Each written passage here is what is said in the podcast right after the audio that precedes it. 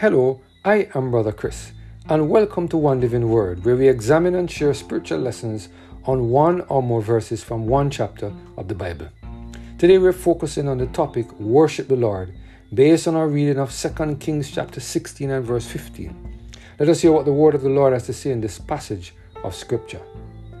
And King Ahaz commanded Uriah the priest, saying, Upon the great altar burn the morning burnt offering, and the evening meat offering, and the king's burnt sacrifice, and his meat offering, with the burnt offering of all the people of the land, and their meat offering and their drink offerings, and sprinkle upon it all the blood of the burnt offering, and all the blood of the sacrifice, and the brazen altar shall be for me to inquire by.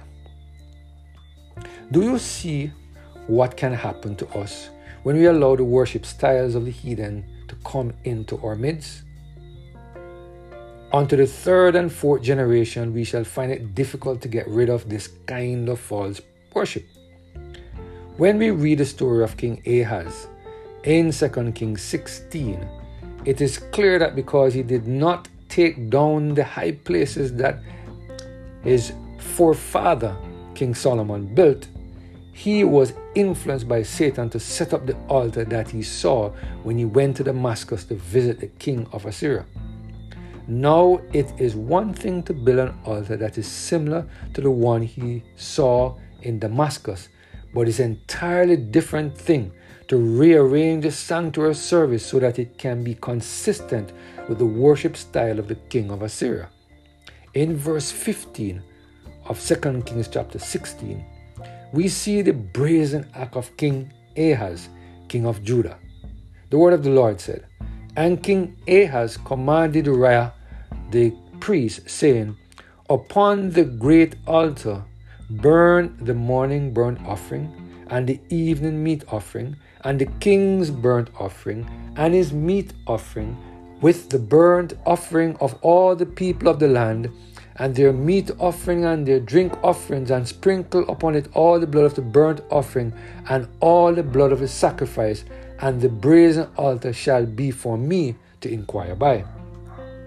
This act of blasphemy is at the greatest or the highest level.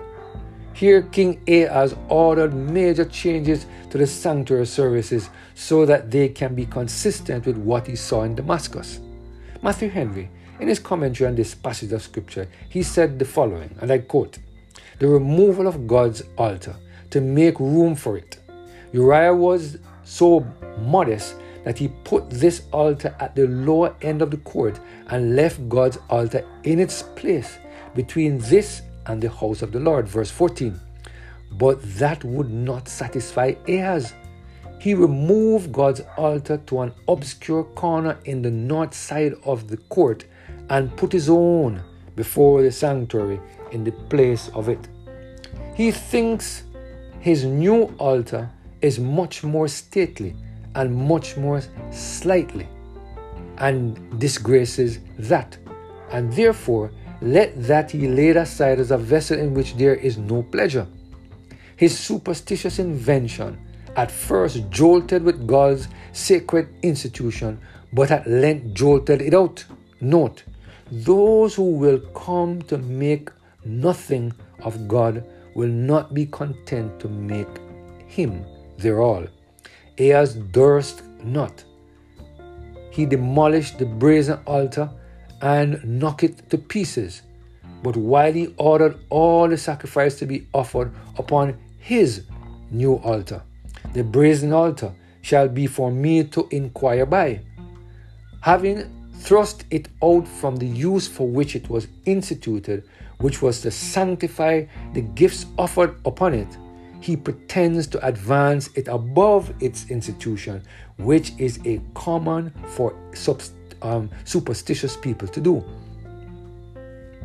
The altar was never designed for an oracle, yet Ahaz will have it for that use. End of quote. As we read the story, I believe we should take some time to examine our own worship services. When did we ever get to the point where we do not use song service as the word to describe the part of our worship experience where songs of praises and adoration are sung. How did we ever get to the point where the songs that we sing in what is now called praise and worship seem to focus on having a good time on earth instead of looking forward to the second coming of Jesus. I am not sure if we have noticed how the worship practices of others have been creeping into our own worship services. Some have said that our worship services are dead and therefore we need to spice it up. Some have even gone to the point of using Psalm 150 to justify the type of music and actions that should form part of what is now called praise and worship. Could it be that we have spent so much time listening to the music written by persons who don't profess our faith that we have lost sight of the reason why God has called us out of darkness into this marvelous light? I'm not sure if we realize that in our worship services, very seldom do we talk of the second coming of Jesus. Very seldom do we talk about the fact that we are pilgrims and strangers in this world. We no longer sing on a regular basis that, the, that this place is not our home. We are only passing through.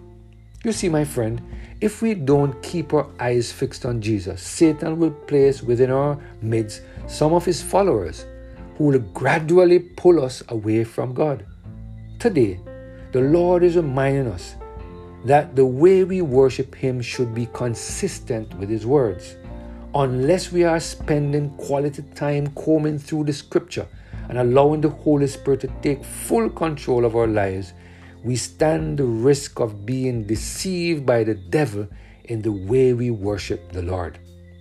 In Matthew chapter 7, verse 21, Jesus made a very stunning statement in the Sermon on the Mount. He said, Not everyone that said unto me, Lord, Lord, shall enter into the kingdom of heaven, but he that doeth the will of my Father which is in heaven. End of quote. Here, Jesus is reminding us that the way we worship Him must be consistent with the will of the Father. I pray that we will take some time to examine the way we currently worship the Lord. Let us take some time to determine if we adopt any of the worship practices of others that are not consistent with the will of God. You see, my friend, whenever we recognize that worship is not about us, but about God, we will make every effort to guard carefully the avenues to our soul so that, our, that sacrifices of praise that can place before God will meet His approval. Let us pray. Our Father, we thank you today for the reminder that we must worship you in spirit and in truth and in accordance with your will and your words. Help us, Lord, to take uh, cognizance of the things you shared with us this today. We pray through Jesus Christ, our Lord. Amen. Have a blessed and Holy Spirit filled day.